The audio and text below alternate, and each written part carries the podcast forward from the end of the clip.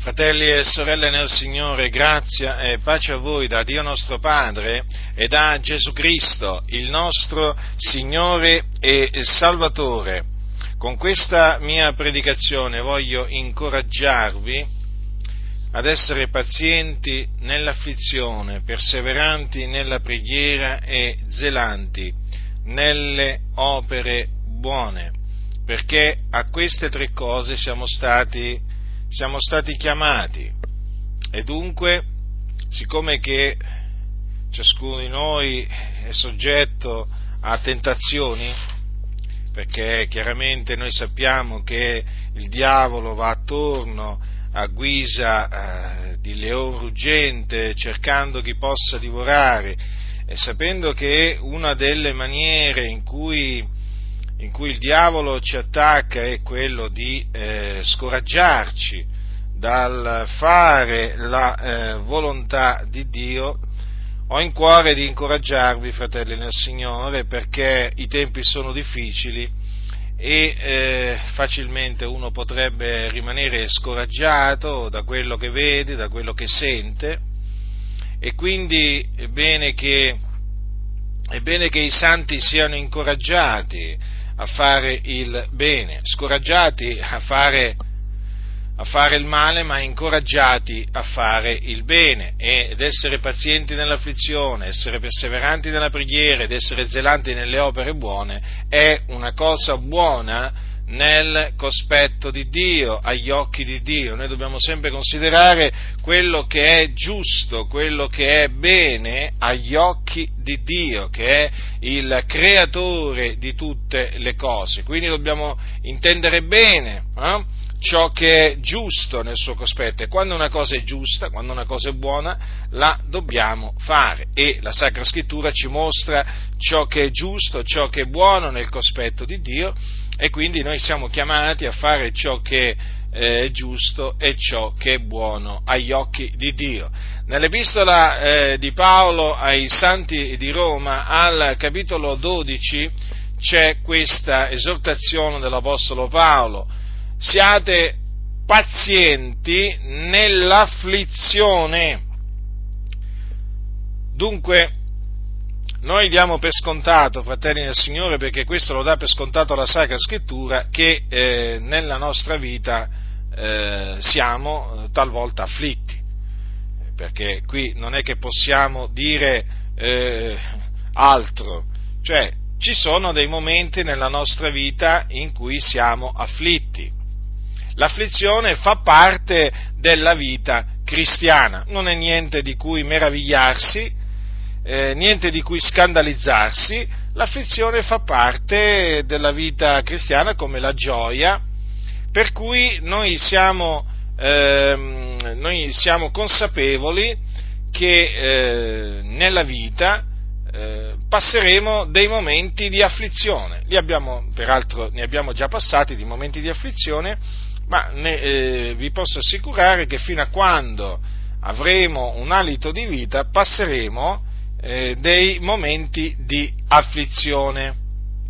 Perché questo? Perché il Signore Gesù ha detto nel mondo avrete tribolazione. Ora, quindi, fino a quando noi saremo in questo mondo avremo tribolazione. Certo, Gesù ha detto anche fatevi animo, io ho vinto il mondo. È chiaro che il Signore ci ha predetto che nel mondo avremo tribolazione, ma anche ci ha comandato di farci animo perché Lui ha vinto il mondo. Dunque, afflizioni, è un argomento naturalmente che eh,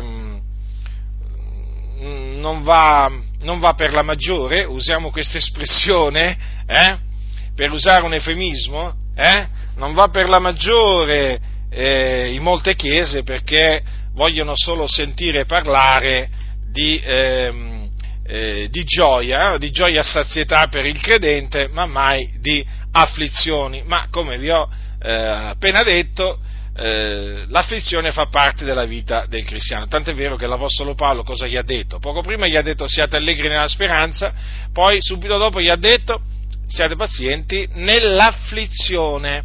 Eh? nell'afflizione. Ora, eh, come, come, appunto ho detto prima, Gesù ha detto nel mondo avrete tribolazione. E l'Apostolo Paolo, l'Apostolo Paolo ha detto a Timoteo, sai quali persecuzioni ho sopportato e il Signore mi ha liberato da tutte.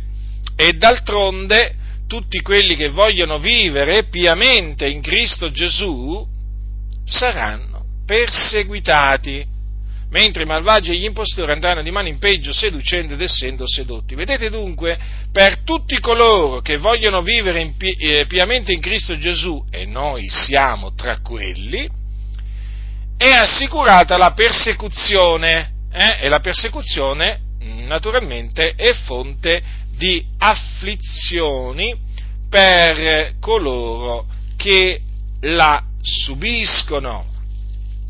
Ora, noi siamo stati, fratelli del Signore, destinati ad essere, ad essere afflitti. Infatti, sempre l'Apostolo Paolo scrisse nella sua prima epistola ai Tessalonicesi queste parole. Ascoltate che cosa disse l'Apostolo Paolo. Perciò, capitolo 3, non potendo più reggere, stimammo bene di essere lasciati soli ad Atene, mandammo Timoteo, nostro fratello e ministro di Dio, nella propagazione del Vangelo di Cristo, per confermarvi e confortarvi nella vostra fede, affinché nessuno fosse scosso in mezzo a queste afflizioni, poiché voi stessi sapete che a questo siamo destinati. Dunque, vedete, fratelli, siamo destinati ad essere afflitti, eh? ad essere afflitti. E i santi di Tessalonica, infatti, erano perseguitati. Fratelli, voi siete divenuti imitatori delle chiese di Dio, dice sempre Paolo ai Tessalonicesi nella sua prima epistola, che sono in Cristo Gesù nella Giudea, in quanto che anche voi avete sofferto dai vostri connazionali le stesse cose che quelle chiese hanno sofferto dai giudei. Ora, le chiese di Dio in Cristo Gesù che erano nella Giudea avevano sofferto dai, dai, per mano dei giudei, che cosa? Persecuzioni. E i santi di Tessalonica, anche loro, anche loro eh, erano, erano perseguitati e quindi erano afflitti. E l'Apostolo Paolo aveva mandato loro Timoteo, uno dei suoi collaboratori, eh, lo chiama fratello, nostro fratello è ministro di Dio nella propagazione del Vangelo di Cristo. Vedete eh, in che termini Paolo si esprime nei confronti di Timoteo, peraltro suo figliolo diletto in Cristo? Eh?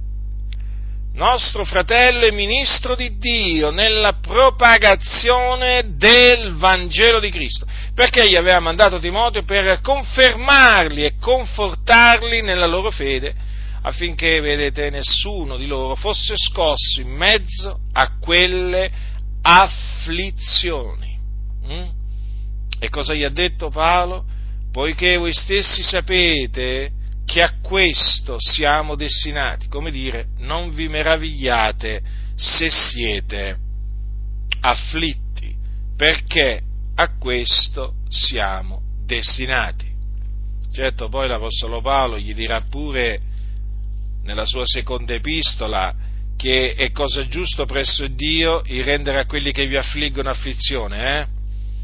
No, questo lo ricordo perché chiaramente vogliamo sempre ricordare la giustizia di Dio, perché poi quelli che ci impartiscono l'afflizione a noi saranno ripagati da Dio eh, con afflizione, perché è cosa giusta presso Dio il rendere a quelli che vi affliggono afflizione, perché Dio è giusto, come hai fatto, così ti sarà fatto. Quelli che seminano vento mieteranno tempesta, tempesta, capite cosa significa tempesta? Eh? Non una giornata soleggiata, eh? in cui è bello magari uscire a fare una camminata, eh? No, tempesta! Tremendo. E quando il Signore scatena la sua tempesta sul capo degli empi, eh, gli empi subiscono quello che è giusto che subiscono. Lo ha detto il Signore, fratelli, tramite l'Apostolo Paolo nella sua seconda epistola sempre ai Testoniacesi, poiché è cosa giusta presso il Dio rendere a quelli che vi affliggono afflizione. Quindi noi siamo, siamo destinati ad essere afflitti, però sappiate che quelli che ci affliggono sono destinati eh, ad essere afflitti da Dio, capite? E Dio quindi li castiga, perché Dio è un giusto giudice.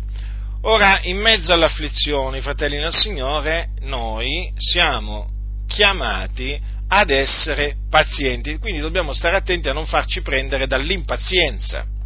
Mm? È un comandamento quello di essere, di essere pazienti, eh? non è qualcosa, diciamo, di facoltativo, è un, ordine. Peraltro vi ricordo che l'afflizione è utile è utile eh, a, noi, a noi figliuoli di Dio. Perché? Perché l'afflizione produce pazienza. Vedete? Siamo chiamati ad essere pazienti nell'afflizione. Ecco, la stessa, l'afflizione in se stessa ci produce pazienza. Infatti Paolo dice ai santi di Roma, dice queste cose dice queste cose. Ci gloriamo nella speranza della gloria di Dio, e non soltanto questo, ma ci gloriamo anche nelle afflizioni, sapendo che l'afflizione produce pazienza, la pazienza esperienza e l'esperienza speranza. Capite perché noi ci gloriamo anche nelle afflizioni, quindi non solo nella speranza della gloria di Dio, ma anche nelle afflizioni che subiamo sulla terra a motivo di Cristo, quindi a cagione di giustizia. Noi ci gloriamo anche nelle afflizioni perché sappiamo che l'afflizione produce pazienza. Infatti quando si è afflitti, quando eh, si è afflitti, avviene proprio questo che praticamente l'afflizione ti spinge ad essere paziente. E siccome che tutti noi abbiamo bisogno di pazienza, allora il Signore fa sì che noi siamo afflitti. Capite, fratelli nel Signore? Quindi è stato un bene per noi l'essere afflitti, sapete? È stato un bene, come se è stato un bene, perché nell'afflizione abbiamo imparato tante cose, fratelli, ma quante cose che si imparano, che si imparano in mezzo all'afflizione, eh? Si impara ad essere pazienti, eh? Impara, una delle cose che si impara appunto in mezzo all'afflizione è essere, essere pazienti. Quindi non ci dobbiamo lamentare eh, o scandalizzare nel momento, nel momento, in cui noi siamo, siamo afflitti, ma dobbiamo sempre considerare che il Signore usa l'afflizione per formarci Diceva il salmista, prima che io fossi afflitto andavo errando, ma ora osservo la tua parola. Capite, fratelli nel Signore, che cosa ha detto, che cosa ha detto il salmista? Quindi alla fine il Signore cosa fa? Ma quello che ha sempre fatto, converte il male che gli altri ci fanno lo converte in bene. E questo lo fa il Signore, Lui è l'Onnipotente, fratelli.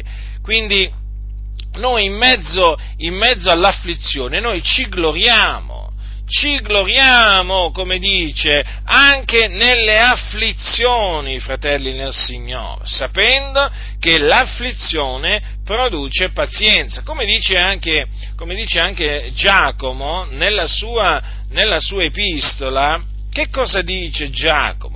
Fratelli miei, considerate come argomento di completa allegrezza le prove svariate in cui venite a trovarvi, sapendo che la prova della vostra fede produce costanza, e la costanza compie appieno l'opera sua in voi, onde siate perfetti e completi di nulla mancanti.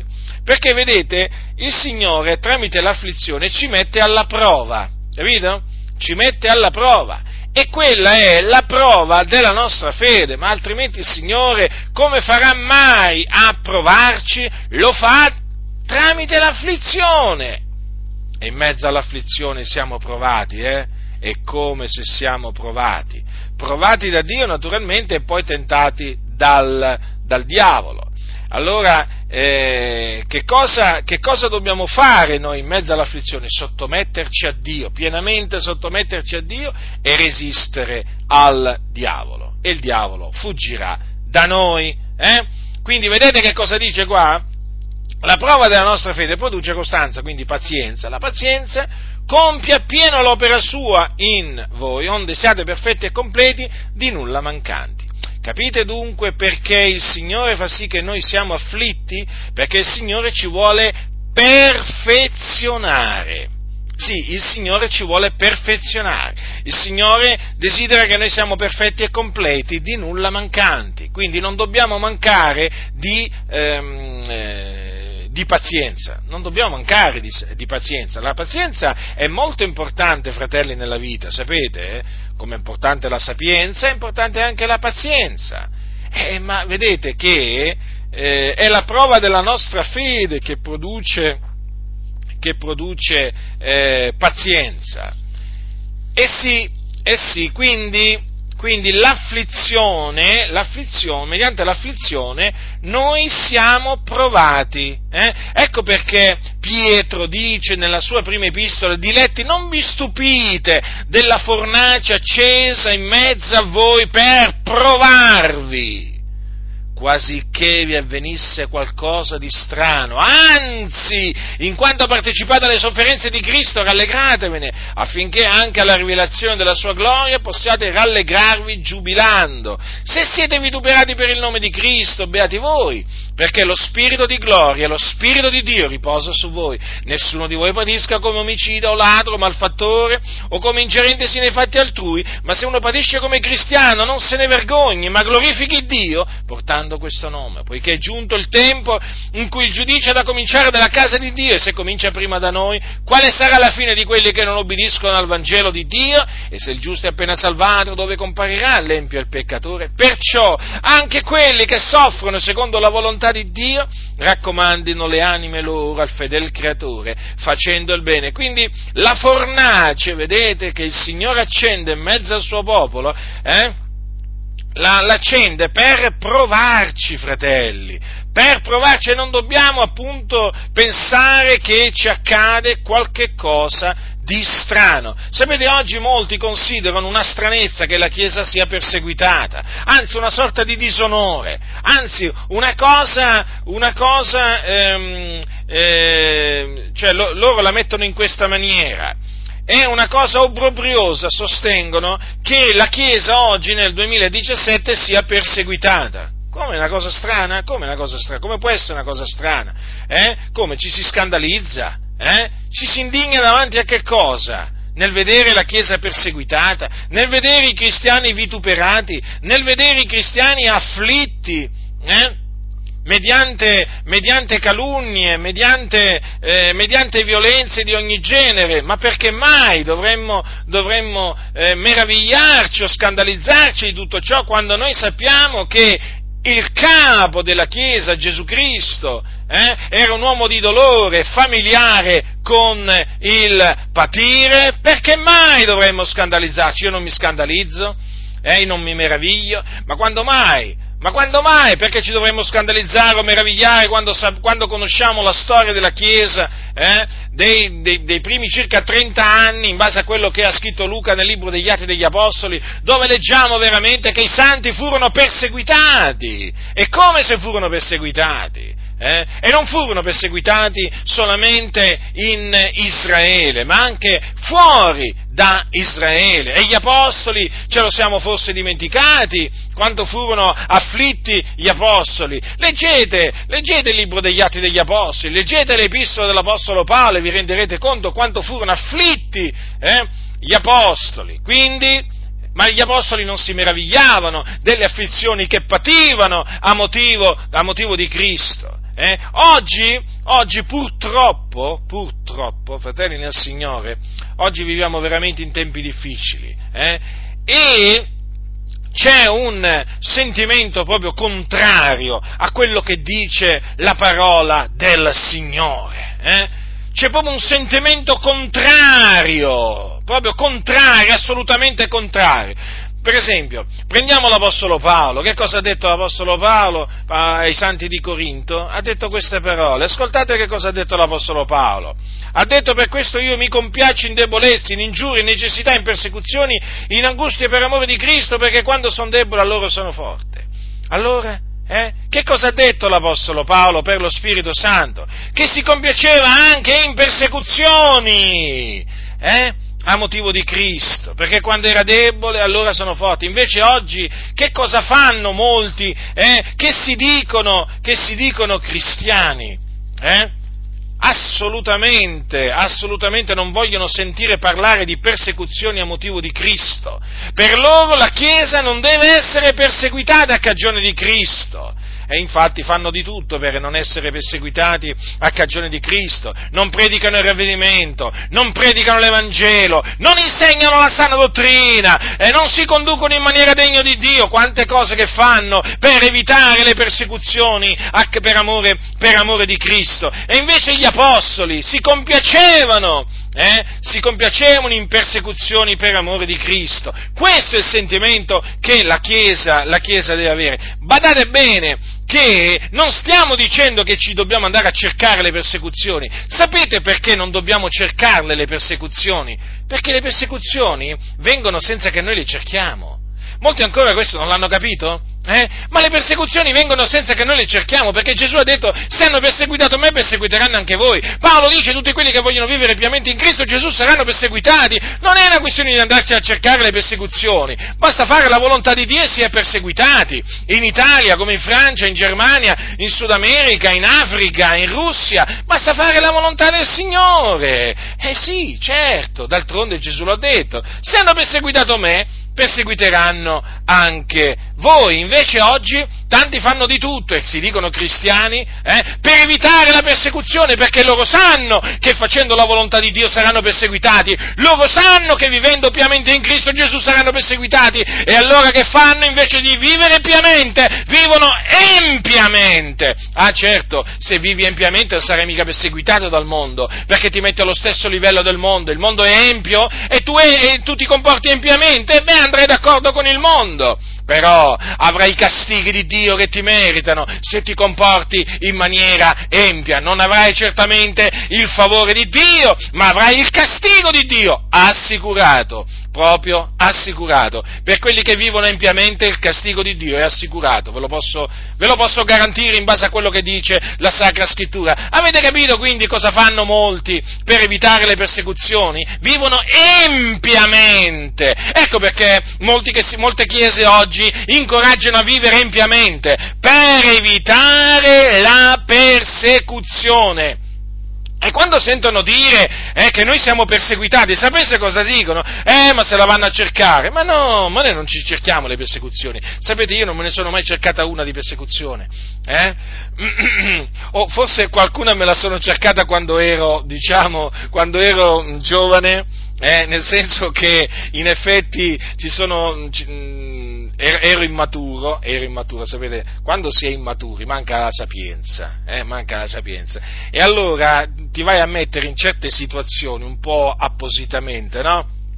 Certe cose non le farei più. Sì, sempre per evangelizzare, eh, intendiamoci, però mi sono naturalmente riflettendo poi, riflettendo da persona matura, chiaramente poi uno dice, beh, in effetti quel comportamento lì fu un comportamento immaturo, no? Nel senso che magari in quella circostanza quella cosa te l'andasti proprio a cercare e naturalmente magari anche ti sei comportato in una maniera non, non corretta, magari sì, sempre perché volevi evangelizzare, eh?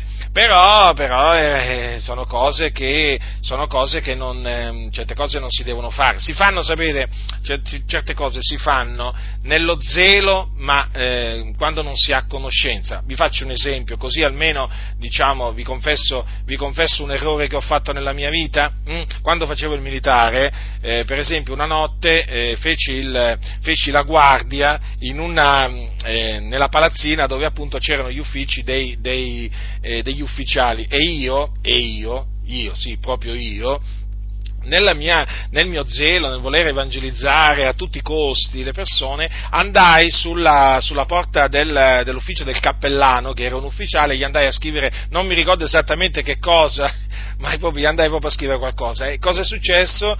Cosa è successo? Che poi il capitano, che era un cattolico naturalmente, era un prelato della Chiesa Cattolica Romana, un giorno mi chiama, mi, chiama, mi, vede, mi vede e mi, naturalmente mi... Eh, mi, mi chiama e mi, mi, rimprovera, eh, mi rimprovera e mi dice che quelle cose non, non, si devono fare. In effetti aveva ragione perché, insomma, andare a scrivere sulla porta, sulla porta dell'ufficio di qualcuno un versetto biblico o un'esortazione, beh, in effetti non mi pare che sia un comportamento saggio, però tant'è che io naturalmente nel mio, nel mio zelo, senza conoscenza in quella circostanza, arrivai a fare questo. Chiaro, mi presi una riprensione, però devo dire anche che me la meritai in questa questa, in questa circostanza me la meritai perché in effetti ho capito che andare a scrivere sulle porte, eh, sulle porte delle persone e eh, andai a, a, diciamo, a, sporcare, a, sporcare, una porta, era di notte naturalmente, non c'era nessuno, facevo la guardia e loro ho detto adesso vado a scrivere qualcosa, però quello poi, quello poi mi ha ripreso. Per dire, chiaramente questi comportamenti si fanno quando si, si è immaturi però ecco, per quanto riguarda la persecuzione in sé per sé, è chiaro che non è che ce la cerchiamo, perché appunto nel vivere piamente in Cristo Gesù si viene perseguitati, ma basta veramente nel proprio parentato parlare con i parenti non convertiti, eh? basta semplicemente annunziare la parola di Dio, basta semplicemente eh, astenersi dal male, non partecipare alle opere infruttuose delle tenebre e tu vieni perseguitato, ti cominciano a dire male parole, ti cominciano a fare dei dispetti, insomma, eh, le, le, cose, le, cose, stanno così. E qui in Italia questo, poi ci sono delle nazioni dove anche diciamo, il vivere piamente in Cristo Gesù ti costa la vita perché, perché ti, mettono, ti mettono a morte ti uccidono. Io mi ricordo ancora, molti anni, molti anni addietro, incontrai un, un fratello in Inghilterra, e mi pare che fosse pakistano, comunque di una di queste nazioni dove appunto c'era la persecuzione, una di queste, di queste nazioni dove c'era una dura persecuzione contro i santi e mi diceva che c'erano stati fratelli che, che, che erano stati uccisi erano stati uccisi proprio da parenti a motivo, a motivo di Cristo. D'altronde anche di questo non ci dobbiamo, non ci dobbiamo meravigliare perché, eh, perché le cose sono scritte, fratelli nel Signore. Noi non ci dobbiamo meravigliare quando si adempie la parola del Signore e neppure scandalizzare perché le cose sono così e si devono adempiere quelle cose che sono scritte. Quindi vi stavo dicendo appunto che eh, gli apostoli si compiacevano nelle persecuzioni, ecco perché poi naturalmente si rallegravano.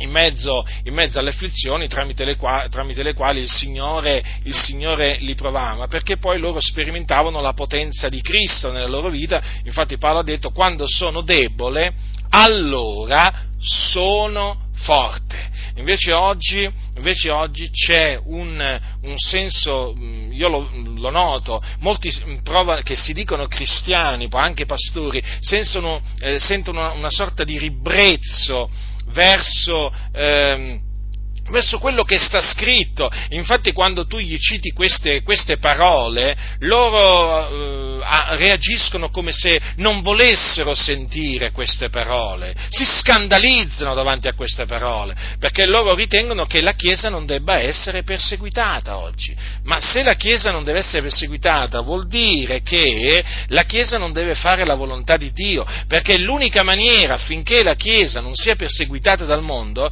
è che la Chiesa smetta di fare la volontà di Dio e che la Chiesa smetta di vivere piamente in Cristo Gesù. Allora certamente non sarà più perseguitata a cagione della croce di Cristo ma sarà però punita da Dio per la sua ribellione. E siccome che oggi molti si sono sviati dalla fede, si sono sviati dalla, dalla verità e non vogliono proprio più sentire parlare di persecuzioni nella loro vita, vogliono solo sentire parlare di benedizioni, eh, di prosperità, vogliono sentire parlare che, eh, solamente della protezione di Dio, E quindi vogliono sentire solo dire che Dio, Dio li protegge, Dio li benedice, eh, Dio gli fa del bene, però quando tu gli cominci a parlare delle afflizioni a cui i santi sono destinati, eh, allora lì, allora lì ti cacciano, ti cacciano, ti discriminano, ti rigettano,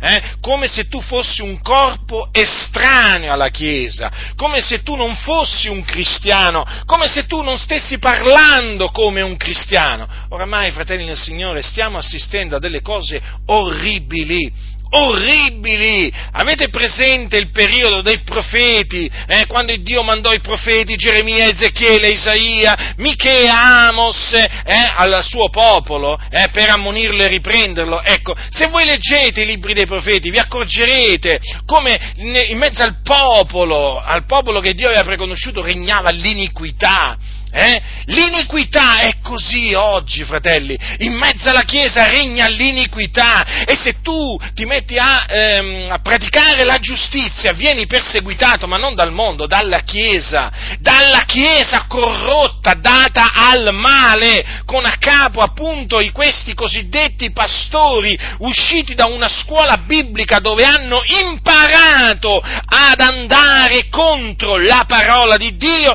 infatti con costoro non si può nemmeno citare la Sacra Scrittura, perché se tu citi la Sacra Scrittura subito ti vengono contro. Noi la citiamo lo stesso naturalmente e gli turiamo pure la bocca, non è che abbiamo paura eh, di, questi, di questi laureati, plurilaureati, di questi titolati, gente che non vale niente, gente piena, gonfia di sé, piena di sapienza umana, priva della sapienza di Dio. Noi non abbiamo paura di questi ribelli, ma nella maniera più assoluta. Però vi stavo dicendo che coloro che incontrano costoro, nel momento in cui citano la Sacra Scrittura, eh, si vedono subito ripresi. Perché? Perché si attengono alla Sacra Scrittura.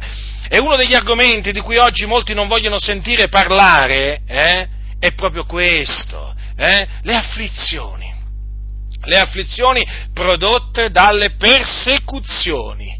Capite, fratelli nel Signore, delle persecuzioni per amore di Cristo, perché per amore di Cristo, fratelli, si soffre qua. Eh? Non è che soffriamo per amor di noi stessi, ma per amore di Cristo, fratelli nel Signore. Perché? Perché vogliamo onorare il nome di Cristo Gesù. Eh? Vogliamo veramente che il nome di Cristo sia glorificato tramite il nostro parlare, la nostra condotta. E allora, naturalmente, e allora, eh, vivendo piamente in Cristo Gesù, si viene, si viene perseguitati e quindi afflitti. Ma noi abbiamo il Signore con noi e per noi, quindi appunto in mezzo all'afflizione prendiamo l'esempio Prendiamo l'esempio dei profeti, no? Prendiamo l'esempio dei profeti, infatti la scrittura che cosa ci dice? Ce lo dice Giacomo, prendete fratelli per esempio di sofferenza e di pazienza i profeti che hanno parlato il nome del Signore, sì, proprio i profeti che parlarono da parte di Dio, sospinti dallo Spirito Santo, eh, che esortarono il popolo ribelle, dato all'iniquità, a ravvedersi e convertirsi, e per queste loro esortazioni e per l'esempio di vita, che era un esempio di santità che loro davano, furono perseguitati, perseguitati, eh? Proprio sì, il loro esempio noi dobbiamo, noi dobbiamo, prendere, fratelli, perché fu un esempio di sofferenza e di pazienza, perché in mezzo alle afflizioni furono pazienti. Non solo, dobbiamo prendere anche l'esempio di Giobbe, ve lo ricordate Giobbe? Noi chiamiamo beati quelli che hanno sofferto con costanza, quindi con pazienza, dice Giacomo. Avete udito parlare della costanza di Giobbe e avete veduto la fine riservatagli dal Signore, perché il Signore è pieno di compassione è misericordioso. Sì, vedete, la scrittura ci ricorda che il Signore è pieno di compassione e misericordioso, eh? E, eh, e, ce lo ricorda naturalmente ricordandoci la fine che il Signore riservò a Giobbe, eh? giorni benedetti, gli ultimi di Giobbe. Eh? Però naturalmente noi sappiamo che Giobbe passò veramente dei momenti molto difficili perché fu grandemente afflitto. Però fu costante, fu paziente, eh? fu paziente. E il Signore, vedete, alla fine poi gli fece del bene, perché il Signore, fratelli, converte il male in bene, il Signore fa del bene a quelli che lo amano, a quelli che lo temono, anche se naturalmente fa sì che siano afflitti, eh, questo sì, però poi alla fine vedi sempre la compassione di Dio, vedi sempre la sua misericordia eh, nella vita, perché poi il Signore ti fa del bene proprio, ti fa del bene e con l'afflizione ti ammaestra. Eh? Quindi è stato per me un bene l'essere afflitto onde io imparassi i tuoi statuti, come dice eh, il salmista. Veramente è proprio così. Il Signore veramente usa l'afflizione per farci del bene. Però in mezzo all'afflizione dobbiamo essere pazienti. Quindi siate pazienti, fratelli. Perseveranti nella preghiera, eh, anche perseveranti nella preghiera. Paolo dice, dice ai santi di Colosse queste parole, dice questo perseverate nella preghiera, capitolo 4, versetto 2.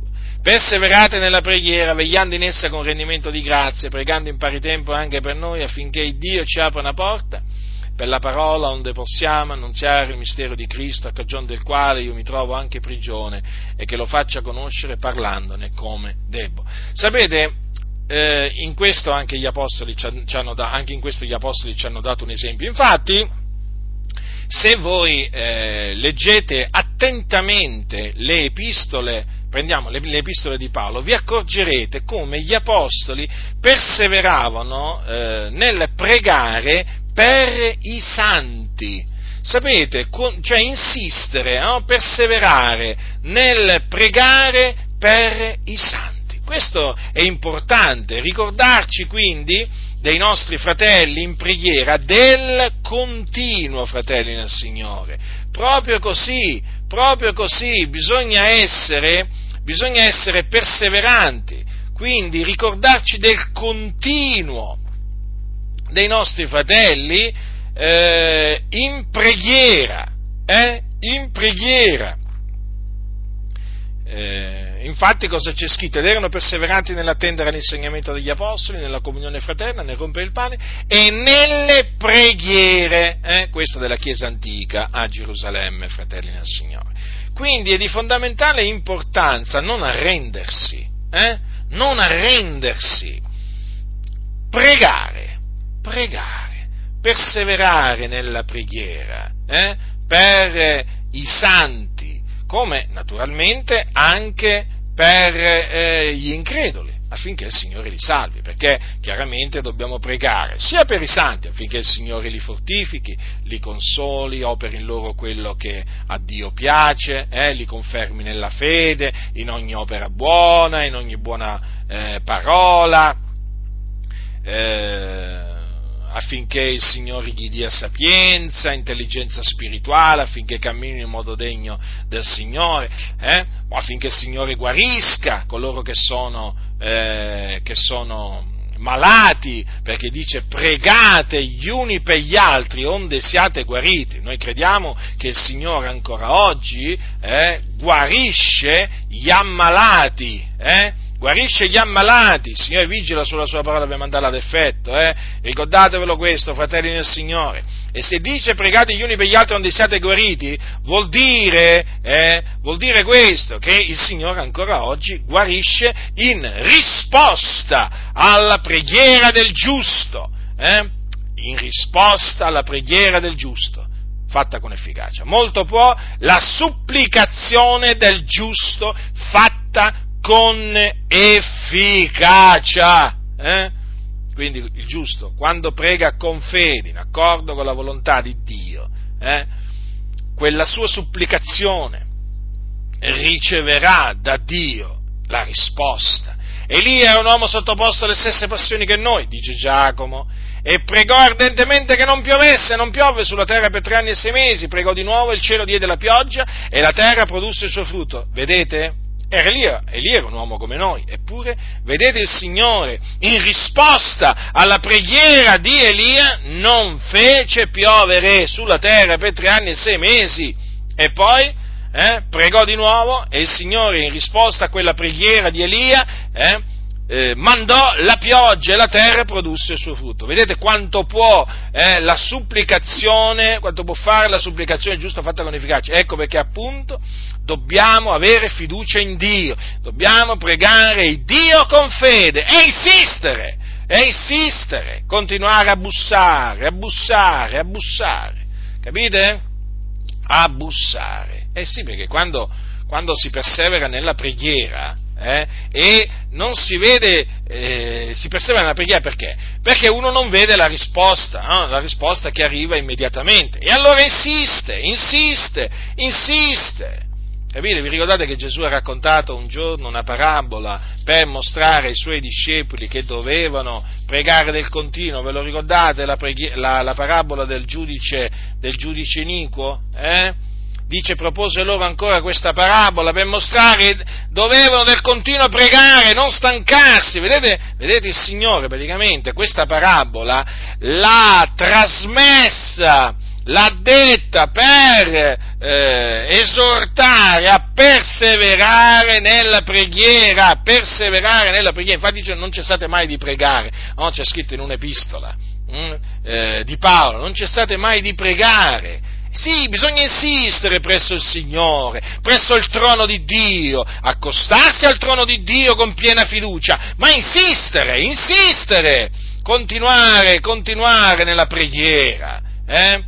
talvolta anche ripetendo le medesime richieste, eh? però se fatte con fede eh, sono sempre ben accette al Signore. Eh? Sappiate che non lo disturbate il Signore pregando più di una volta per una vostra, una vostra richiesta. Disse Gesù, in una certa città c'era un giudice che non temeva il Dio, né aveva rispetto per alcun uomo, in quella città vi era una vedova, la quale andava da lui dicendo fammi giustizia del mio avversario. Ed egli per un tempo non volle farlo, ma poi disse fra sé, benché io non tema il Dio e non abbia rispetto per alcun uomo pure, poiché questa vedova mi dà molestia, le farò giustizia, che talora forza di venire non finisca a corrompermi la testa. E il Signore disse, ascoltate quello che dice il giudice iniquo, e Dio non faregli giustizia ai suoi eletti che giorno e notte gridano a Lui, e saregli tardo per loro, io vi dico che farà loro prontamente giustizia. Ma quando il figlio dell'uomo verrà, troverà egli la fede sulla terra? No? Allora, vedete, fratelli, questa, in questa parabola, questa vedova andava del continuo da un giudice che era iniquo, eh? un giudice iniquo, perché questo dice che non temeva Dio, non aveva rispetto per alcun uomo, non era un giudice conosciuto oh, per, ehm, per, la sua imparzialità, perché temeva Dio, rendeva giustizia ai poveri, no, questo non temeva Dio, pensate che giudice, eh? pensate che giudice, eh? non aveva rispetto per alcun uomo, capite? Allora, e però in quella città questa vedova andava da lui, fammi giustizia del mio avversario. E questo giudice per un tempo non volle farlo, ma poi eh, questa, capì, veramente, capì veramente che non, non, ce la faceva, non ce la faceva, non, non, non resistette. E, e, riconobbe, dice, benché non teme Dio, non abbia rispetto per qualcuno, pure, poiché questa vedova mi dà molestia, vedete, la prese per una sorta di eh, molestia da parte di questa vedova, le farò giustizia, no? perché veramente questa perseverava, perseverava, vedete la perseveranza, eh? riuscì praticamente a smuovere questo, eh, questo giudice. Allora noi che dobbiamo fare? Noi ci accostiamo al giudice di tutta la terra, che è un giudice giusto eh? un giudice giusto, un giudice che ama la giustizia, la ama il Signore la giustizia e odia l'iniquità. E allora, fratelli del Signore, sapendo che Dio è giusto, ma veramente accostiamoci liberamente, con gioia al suo trono, eh? sapendo che il Signore, il Signore esaudisce la preghiera dei giusti è lungi dagli empi, eh, Signore, però il Signore esaudisce le preghiere dei giusti, però bisogna perseverare, eh? bisogna perseverare perché, ve lo ripeto, non è che il Signore risponde sempre subito, eh? non risponde sempre subito, talvolta sì, talvolta sì, anzi talvolta ti risponde mentre ancora hai la parola in bocca, eh? mentre hai ancora la parola in bocca, ancora stai formulando la tua, la tua richiesta e il Signore ti risponde, però altre volte, altre volte la tua richiesta la devi formulare a Dio tante, tante e tante volte. Dipende naturalmente da quello che è il piano di Dio, da quello che è la volontà di Dio, però noi dobbiamo essere perseveranti nella preghiera, fratelli nel Signore, quando, quando uno considera, no? noi veramente abbiamo questa, questa, grazia, perché è una grazia, sapete, Alz- veramente piegare le ginocchia, piegare le ginocchia davanti a colui che è il creatore di tutte le cose, le visibili e le invisibili, eh? davanti a colui che è l'Eterno, colui che è, pensate, abita l'eternità. Noi che cosa siamo davanti a Lui? Che cosa siamo? Siamo niente ma proprio niente, niente! Eppure noi abbiamo la grazia di piegare le ginocchia davanti a Lui che è il creatore di tutte le cose, pensate, il creatore dell'universo, hm? colui che dal nulla ha tratto, ha fatto tutto. Sapete, noi crediamo nella creazione dal nulla, eh? ci sono quelli che non ci credono per quello che lo dico, noi ci crediamo invece eh? e la difendiamo pure. Dice, per fede intendiamo che i mondi sono stati formati dalla parola di Dio così che le cose che si vedono non sono state tratte da cose apparenti. Quindi il Signore non è che ha creato le cose da una materia preesistente, no? Dal nulla, dal nulla. Eh? Ah, qualcuno potrebbe dire, eh, com'è possibile? Beh, Dio è l'onnipotente. Noi quando facciamo le cose abbiamo bisogno di una materia, no? Il legno, il ferro, il marmo, è chiaro, eh? ma noi siamo noi, siamo uomini. Ma invece Dio, per creare le cose, non è che ha bisogno di una materia preesistente, infatti l'ha dimostrato, l'ha dimostrato. Certo, nel caso dell'uomo l'ha fatto dalla polvere della terra, ma perché così aveva Dio stabilito. No? Ma nel caso dei cieli, della terra, l'ha fatto dal nulla. Parlò e la cosa fu. Ora, come sia possibile tutto questo? Eh, noi, naturalmente, che, che, possiamo dire? Noi che veramente non possiamo fare un capello bianco e nero davanti, davanti, alla maestà di Dio, alla grandezza di Dio, alla sua potenza, ma noi che possiamo dire? Siamo niente? Eh? Come possiamo capire? Come possiamo capire quello che Dio fa? Come possiamo noi capire? Eh? Appieno quello che Dio fa. Però il Dio l'ha fatto. Eh? Il Dio l'ha fatto. Parlò e la cosa fu. Comandò e la cosa sorse allora considerate per un momento questo, noi, polvere, polvere, noi abbiamo questa grazia, fratelli, di pregare l'Iddio vivente e vero. Eh? Lo stesso Dio, eh? lo stesso Dio che fu pregato da Noè, da Abramo, Isacco, Giacobbe, lo stesso Dio a cui si rivolsero i profeti, lo stesso Dio, eh? Eh, che fu pregato da Gesù, perché pure Gesù pregò il Padre, lo stesso Dio a cui gli apostoli si rivolgevano, fratelli nel Signore. Ecco, noi abbiamo questa grazia di, piegare, di poter piegare le ginocchia davanti a Dio e supplicarlo, supplicarlo, pregarlo. Capite? Pregarlo, intercedere appunto presso Dio per i nostri fratelli, pregare per la salvezza delle persone, delle persone che ancora non lo conoscono, per i perduti, pregare per le autorità, perché dobbiamo pregare anche per, per le autorità, sapete, è importante pregare per le autorità che appunto che Dio ha stabilito, che ha stabilito per il nostro bene, noi dobbiamo pregare per tutti quelli che sono in autorità, fratelli, affinché possiamo menare una vita vita tranquilla e quieta in ogni pietà e onestà. Dobbiamo pregare Dio affinché veramente il Signore dia sapienza alle autorità, eh, tra cui ci sono anche i magistrati, eh, ministri di Dio per il nostro bene. Eh. Preghiamo per i magistrati, fratelli del Signore, eh, perché anche loro hanno bisogno dell'assistenza di Dio, della sapienza di Dio, della protezione di Dio. Preghiamo naturalmente affinché il Signore li salvi, però preghiamo anche per questo, eh, perché i magistrati sono molto utili, eh, sono molto utili, anche alla Chiesa sono utili i magistrati, perché ci sono magistrati che il Signore prende e li manda nelle chiese no? per andare a scovare i malfattori. Siccome che oggi nelle comunità ci sono tanti malfattori, eh, come qualcuno dirà, malfattori? Ma veramente i malfattori? Sì, ce ne sono dietro i pulpiti quanti malfattori? Pedofili, ladri, ladri, sì, ladri, ladri, truffatori, truffatori, ci sono uomini collusi con la criminalità organizzata, ma sì, ma certo, eh? con la mafia, la camorra, l'andrangheta, ma certo non solo con la massoneria, eh, che peraltro nella massoneria c'è la criminalità organizzata, lo dicono i magistrati, i magistrati lo dicono, eh, lo dicono i magistrati, non lo dico io, io lo ripeto, eh, allora che succede? Che la criminalità è entrata nelle chiese tramite la massoneria, perché insomma 2 più 2 fa sempre 4, eh? almeno da noi fa sempre 4. Allora considerate questo, se la criminalità organizzata è entrata nella massoneria, nelle logge, lo dicono i magistrati, eh? nelle logge, cosa significa? Che siccome che nelle logge ci sono pastori evangelici, teologi evangelici, giornalisti evangelici, storici evangelici, professori evangelici. Oh, fatemi capire, eh? Ma fatemi capire, ma non è che appunto in queste logge poi questi cosiddetti evangelici eh, si mettono assieme ai boss della malavita? Eh? e magari cercano da loro qualche favore eh? e si scambiano i favori, ma certo, ma certo. E allora, siccome che questi malfattori si trovano in mezzo alle chiese, sì, sì, si trovano in mezzo alle chiese, allora il Signore naturalmente prende i magistrati, eh, perché sapete, sono dei suoi ministri, non ve lo dimenticate, è un ministro di Dio il magistrato per il tuo bene eh?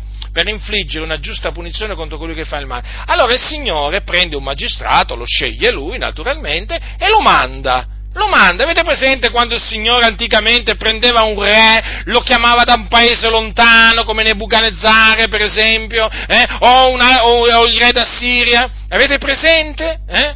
O come quando chiamò le legioni, le legioni romane eh, per punire Gerusalemme? Ecco. Allora, il Signore chiama un re, un, chiama un re e lo manda a punire un'altra nazione. Ecco, il Signore prende un magistrato, lo sceglie lui e lo fa venire, lo fa venire e lo fa entrare, lo fa entrare in queste spelonche di ladroni, eh, in queste spelonche di malfattori, eh, dove vengono sfruttate le chiese, derubate i santi, dove c'è di tutto, di tutto, circonvenzione di incapace, truffe, imbrogli di ogni genere, iniqu- la pedofilia, ma la pedofilia è solamente una delle iniquità diffuse in mezzo alle chiese, una delle iniquità, ma ce ne sono di iniquità. Allora è giusto, è giusto naturalmente, perché non è che ci meravigliamo poi, se il Signore prende un magistrato, eh, un magistrato, eh, naturalmente assistito da investigatori, eh, investigatori, eh, e li manda appunto per eh, scoperchiare questo pentolone dentro il quale si annidano questi scorpioni, questi serpenti, questi lupi. Eh? E allora il Signore gli manda contro i suoi ministri, in questo caso appunto i magistrati. Quindi preghiamo anche per i magistrati. Sì, sì, perché purtroppo oggi, fratelli del Signore, ci sono chiese, ci sono chiese veramente in mano a malfattori, veri e propri malfattori, gente, gente che non, non dovrebbe stare dietro i pulpiti, ma dietro le sbarre. È così, è così. Cioè, vi domando, uno spacciatore di droga, facciamo un esempio, cioè, ma che un pastore spaccia droga? Faccio un esempio, eh? Ma quando mai? Un pastore pedofilo che violenta i bambini, abusa, abusa dei bambini, rovinandogli la vita, deve stare dietro i pulpiti? Ma no, non deve stare dietro i pulpiti, secondo l'autorità deve stare dietro le sbarre, lo dice la legge questo. E allora il Signore ci pensa lui, eh? Ci pensa lui, ci pensa perché Dio è giusto. E allora preghiamo per le autorità, anche per i magistrati. Io lo so che tante chiese non pregano per i magistrati. Sapete perché? Eh? Perché sanno, perché sanno che sono date all'iniquità. Sì, queste chiese non pregano per i magistrati, perché non vogliono che i magistrati facciano il loro lavoro. Anzi, vi dirò di più, ci sono chiese che sono pronte a corrompere i giudici. Eh? Sono pronte a corrompere i giudici, tanto sono malvagie. Guardate, ci sono chiese oggi che sono peggio dei pagani peggio dei pagani. Eh? Ci sono dei pastori, ci sono dei pastori evangelici che, guardate, fratelli nel Signore, eh, co- come vi potrei dire, eh, odorano, odorano di un tale, di un tale odore mortifero che veramente solamente a vederli in faccia eh, si capisce veramente che emanano un odore di morte. Eh? Un odore di morte. Purtroppo oggi è così. In mezzo alla Chiesa ci sono empi, empi di tutti i generi. Eh? È gente che proprio viola la legge, sapendo di violarla, prendendo piacere nel violare la legge dell'autorità. Sono persone che si oppongono all'ordine di Dio, capite? Allora non vi meravigliate, perché quelli che si oppongono all'ordine di Dio si attirano una pena. Lo sapete che sta scritto questo? L'ha detto il Signore, perché le autorità che esistono sono ordinate da Dio, perché chi resiste all'autorità si oppone all'ordine di Dio e quelli che vi si oppongono si attireranno addosso una pena. Lo leggete qua cosa c'è scritto. Quindi automatico. Questi criminali che sono in mezzo alle chiese, questi delinquenti, si attireranno addosso una pena, è scritto. È scritto. E molti detestano queste parole, molti le detestano queste parole, ma poi il Signore, nella sua giustizia, fa vedere che le cose stanno proprio così, che poi questi si, add- si attirano addosso una pena. E allora preghiamo il Signore anche per i magistrati eh? come per i ministri naturalmente, eh, dobbiamo pregare eh? per i ministri, il capo di Stato, il presidente, hm? dobbiamo pregare per tutte le autorità, però mi sono voluto soffermare sui magistrati, perché veramente fratelli c'è bisogno di pregare anche per i magistrati, preghiamo per questi magistrati. Eh? Anche, in questi, anche in questo tempo e siamo perseveranti perché veramente questi uomini questi uomini coraggiosi, eh, ministri di Dio, hanno bisogno veramente delle nostre preghiere, quindi perseveranti nella preghiera, zelanti nelle opere buone. Eh? Allora Paolo dice, Paolo dice, a Tito, Paolo dice a Tito queste parole, hm? dice così, la grazia di Dio salutare per tutti gli uomini è apparsa e ci ammaestra a rinunziare all'impietà e alle mondane concupiscenze per vivere in questo mondo temperatamente, giustamente e piamente, aspettando la beata speranza e l'apparizione della gloria del nostro grande Dio e Salvatore Cristo Gesù, il quale ha dato se stesso per noi affinché di riscattarci da ogni iniquità e di purificarsi un popolo suo proprio, zelante nelle opere buone. Quindi il popolo di Dio eh, si caratterizza per, de, e si deve caratterizzare per lo zelo nelle opere buone. Ora noi sappiamo che siamo stati salvati per grazia, mediante la fede, quindi non per opere, eh, non per opere giuste che noi avessimo fatto, noi predichiamo la salvezza per grazia, eh, mediante la fede in Cristo Gesù, Paolo lo dice, gli è per grazia che voi siete stati salvati mediante la fede e ciò non viene da voi, è il dono di Dio, non è in virtù d'opere, affinché ognuno si glori. Quindi, da un lato naturalmente dobbiamo dire che siamo stati salvati per grazia mediante la fede e quindi appunto senza, senza le opere o non per opere che, giuste che noi avessimo fatto, ma veramente solamente perché eh, Dio ha voluto mostrare la sua misericordia nei nostri, nei nostri confronti, Dio ha voluto veramente salvarci. D'altronde il Signore ha detto farò grazia a chi vorrò fare grazia. E quindi ehm, siccome che la salvezza e per grazia mediante la fede il Signore ci ha dato la fede, quindi ci ha dato di credere, di credere nel Signore Gesù Cristo per essere, essere salvati, quindi non abbiamo veramente eh, di che gloriarci davanti, davanti, a Dio, abbiamo veramente solo di che ringraziarlo, perché al Signore è piaciuto salvarci per grazia, quindi gratuitamente, non è in virtù d'opere, però è altresì vero che noi siamo stati salvati per compiere opere buone. Infatti cosa dice Paolo poco dopo? Perché, eh, sto leggendo dagli Efesini, perché noi siamo fattura di Lui essendo stati creati in Cristo Gesù per le buone opere, le quali Dio ha innanzi preparate affinché le pratichiamo. Quindi, vedete, eh, Dio ha innanzi preparato le opere buone affinché noi le pratichiamo. Dobbiamo essere quindi dei praticatori di opere buone, quindi fare del bene. Come dice l'Apostolo Paolo ai santi della Galazia, così dunque, secondo noi che ne abbiamo l'opportunità, facciamo del bene a tutti, ma specialmente a quelli della famiglia dei credenti. Vedete dunque quanto è importante dunque anche in questo, no? essere zelanti nelle opere buone e perseverare nel, e perseverare nel buon operare, perseverare, insistere, insistere, seminare giustizia, seminare giustizia, seminare giustizia, perché seminare giustizia ha una ricompensa, fratelli nel Signore, perché nel seminare giustizia ci si affatica nel Signore e la nostra fatica non è vana nel Signore.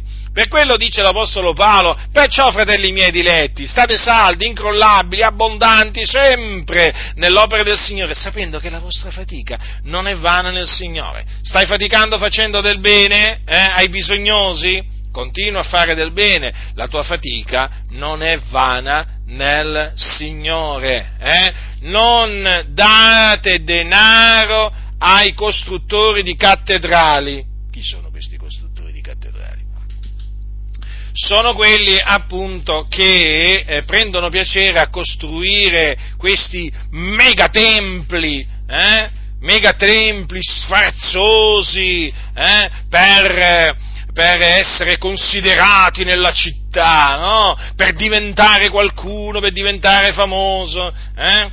megatempli, eh? magari anche proprio con la forma proprio del tempio pagano, pagano proprio, greco. Ci avete presenti i templi greci, eh? quelli pagani, antichi? Ecco, adesso c'è, c'è qualcuno no? che si è messo in testa no? di, eh, appunto, che il locale di culto addirittura deve apparire come un tempio greco. E ci mancano solo, ci mancano solo le statue degli dei greci e poi veramente sono proprio a posto questi. Eh? Cioè veramente arrivi davanti a certi locali di culto eh? e ti trovi veramente, ti trovi veramente eh, il, tempio, il, tempio, pagano. Dici, ma dove mi trovo qua?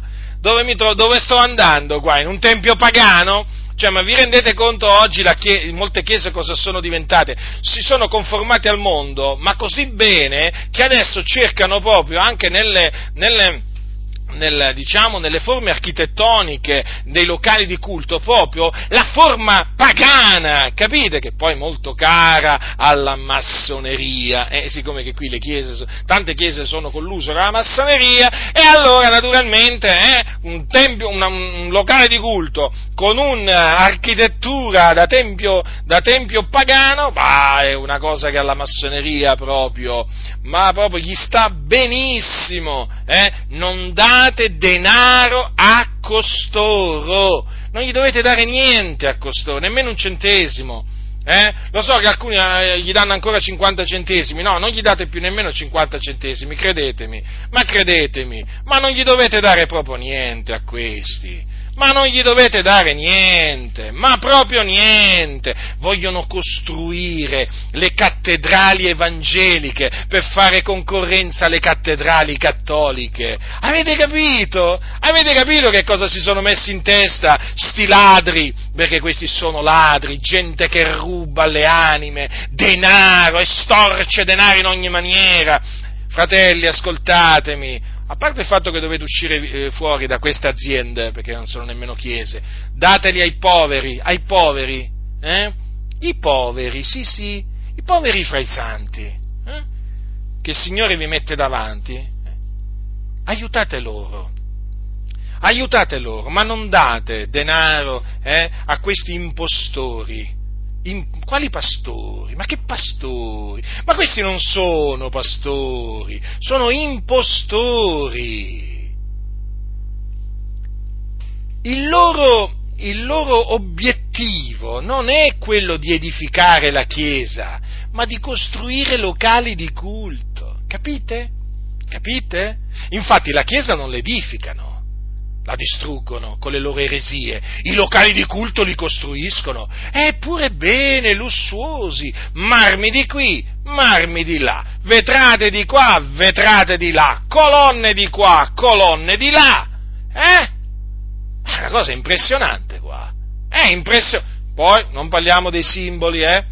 Beh, ci sono anche le colonne, tre simboli, comunque simboli, stelle a otto punte, stelle a cinque punte, triangoli, eh, ottagoni, eh, stelle a otto punte, Eh, ma insomma, c'è, c'è un po' di tutto. Eh? naturalmente sempre in onore della massoneria, la loro cara massoneria, eh? questa istituzione con cui loro si sono alleati, eh? c'è di tutto nelle loro cattedrali evangeliche, eh? Ma non gli dovete dare nemmeno più denaro per la manutenzione, niente, niente. Dovete andarvene semplicemente, fratelli, uscite, separatevi da queste aziende, queste organizzazioni filomassoniche, eh? che si rifiutano di condannare la massoneria. Eh? Dateli ai poveri, dateli ai poveri, ai bisognosi, fratelli, veramente quelli sì che sono degni di veramente di ricevere, eh, di ricevere un aiuto concreto, pratico da voi, ma questi impostori non sono degni di ricevere nemmeno un centesimo, solo riprensioni e poi andarsene andarsene perché credo che l'abbiate capito, queste persone hanno occhi ma non vedono, hanno orecchie ma non sentono, il loro cuore esercitato alla cupidicia, eh? il loro Dio è il loro stomaco. Avete visto come servono il loro stomaco? Non lo vedete? È così chiaro. Questi dei servitori di Gesù non hanno assolutamente niente, ma proprio niente. Quindi, via, radunatevi nelle case, radunatevi nelle case, cari fratelli nel Signore. Eh? Questi sono degli imbroglioni, sono degli sfruttatori, eh? sono degli impostori. Capite?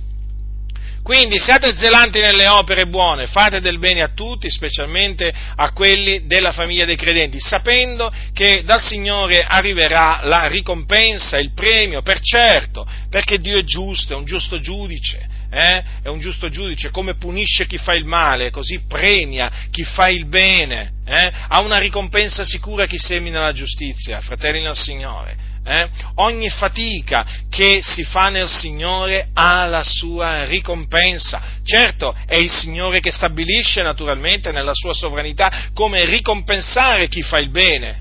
Ovvio questo ma siate sicuri che il Signore nella sua giustizia ricompensa ogni opera buona che ciascun di noi compie nel nome di Cristo Gesù. Io vi ricordo, vi ricordo veramente l'eccelsa giustizia di Dio, fratelli nel Signore, l'eccelsa giustizia di Dio, perché noi quando parliamo di Dio, fratelli, parliamo dell'eccelso, capite? Eh, non c'è nessuno come lui, non c'è nessuno come lui. Molti odiano Dio, lo insultano, lo offendono, lo bestemmiano. Noi amiamo il Dio, lo esaltiamo, eh?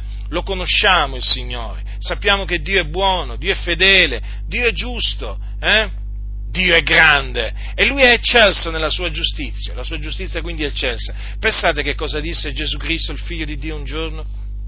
Disse ai suoi discepoli queste parole, chi avrà dato da bere soltanto un bicchiere d'acqua fresca ad uno di questi piccoli, perché è un mio discepolo, io vi dico in verità che non perderà appunto il suo premio.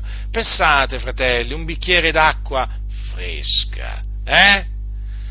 Quando una persona è assetata, quando una persona è assetata, ha un bicchiere d'acqua fresca, quanto è importante, fratelli nel Signore, quanto è importante. Ebbene, il Signore ha detto, Gesù ha promesso che c'è un premio stabilito per chi dà ad uno dei suoi discepoli soltanto un bicchiere d'acqua fresca. Vi rendete conto?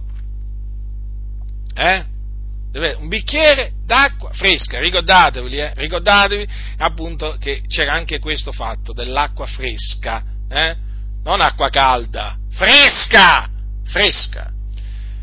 Chi avrà dato da bere soltanto un bicchiere d'acqua fresca ad uno di questi piccoli, perché è un mio discepolo, io vi dico in verità che non perderà suo premio. D'altronde, certo, fa caldo che gli vai a portare l'acqua calda a uno, a uno che veramente è sudato, a uno veramente che è sotto il sole, veramente eh, 40 gradi all'ombra, che gli vai a, a portare l'acqua calda o tiepida. No, ovvio, gli vai a portare l'acqua fresca, giusto? È normale questo, no? Allora, vedete, fratelli nel Signore, l'eccelsa giustizia di Dio. Ma vi rendete conto? Il Signore eh, ha promesso un premio mh, mm, a chi dà veramente soltanto un bicchiere d'acqua fresca a uno dei suoi discepoli. Eh sì, Ma il Signore ha detto anche chi riceve voi riceve me, chi riceve me riceve colui che mi ha mandato e anche chi riceve un profeta come profeta riceverà premio di profeta, chi riceve un giusto come giusto riceverà premio di giusto. Notate bene che qui c'è scritto un profeta, eh, non un falso profeta, i falsi profeti non bisogna riceverli, bisogna cacciarli via i falsi profeti. Eh? Però qui dice riceverà premio di profeta, vedete? Eh? C'è un, c'è un è chiamato così, premio di profeta. Cosa sarà mai? Beh, è un premio, sta tranquillo, è sempre un premio. Eh? Ti farà del bene quando il Signore ti dà questo, se tu ricevi un profeta, eh?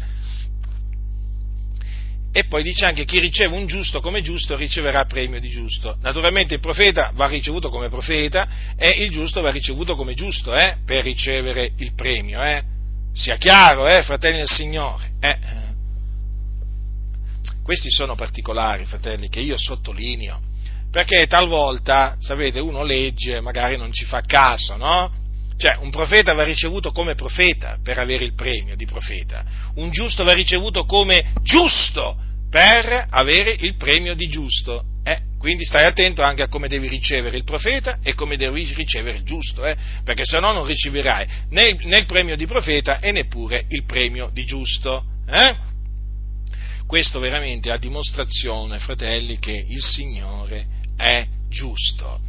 Quindi, sapendo che la nostra fatica non è vana nel Signore, ne dobbiamo essere zelanti nelle, nelle opere buone, eh. quindi aborrire il male, ma attenerci a, fermamente al bene. C'è ricompensa nel fare il bene, fratelli nel Signore, c'è ricompensa.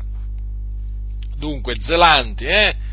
Non siate pigri, siate zelanti nelle opere buone, perché questo, questo il, Signore, il Signore vuole. E tramite, tramite, le opere buone noi facciamo sì che, naturalmente, eh, avremo, avremo, il premio perché Dio l'ha stabilito questo, eh, Chiaramente noi facciamo le opere buone perché amiamo il nostro prossimo, eh? amiamo i fratelli, è questo eh, che ci deve spingere, l'amore. Poi certamente Dio è giusto e quindi nella sua giustizia ricompensa, ricompensa coloro, coloro che fanno il bene. E naturalmente eh, facendo il bene noi poi facciamo sì che il nome di Dio sia glorificato. Infatti dice Gesù, così risplenda la vostra luce nel cospetto degli uomini affinché veggano le vostre buone opere e glorificano il, e glorificano il Padre vostro che è nei cieli. Quindi, vedete, nel fare, nell'essere zelanti no? eh, delle opere buone, eh, noi chiaramente facciamo sì che il nome di Dio, il nome di Dio che è santo, venga glorificato. Riflettete a questo.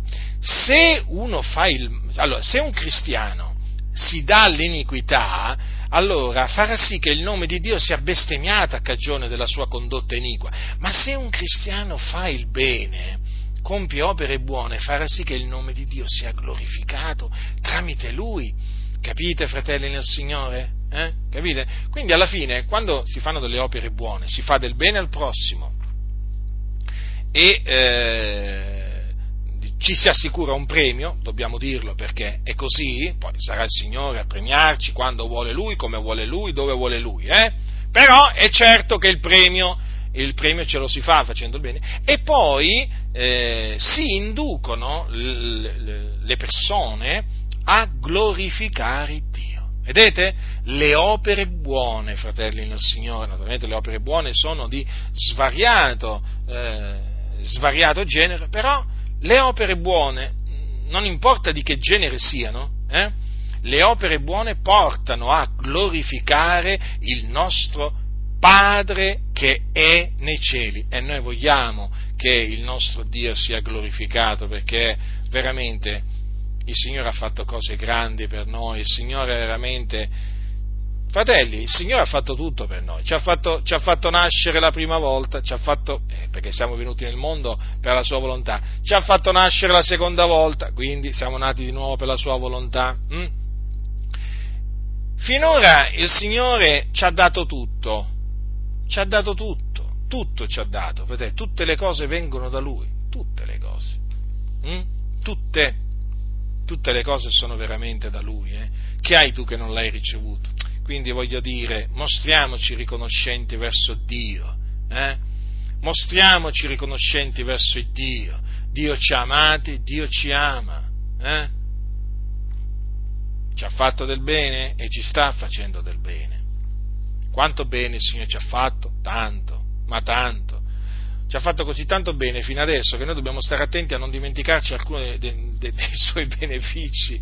Pensate quanto bene il Signore ci ha fatto. Fratelli nel Signore, ma quanti sono i benefici del Signore? E io ancora, il, il, il numero dei benefici che ho ricevuto dal Signore ancora, fratelli, non lo conosco benedice anima mia l'Eterno e non dimenticare alcuni dei suoi benefici. Ma sapete che sono veramente tanti i benefici del Signore?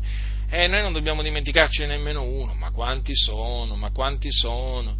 Quindi mostriamoci riconoscenti veramente verso, verso il Signore Dio che eh, veramente finora eh, ci ha dato ogni cosa, ci ha dato ogni cosa e mostriamoci riconoscenti camminando in modo degno di Lui e appunto di questo camminare in modo degno del Signore fanno parte le opere buone nelle quali appunto noi, quale popolo di Dio, riscattato a prezzo dal Signore, dobbiamo essere zelanti.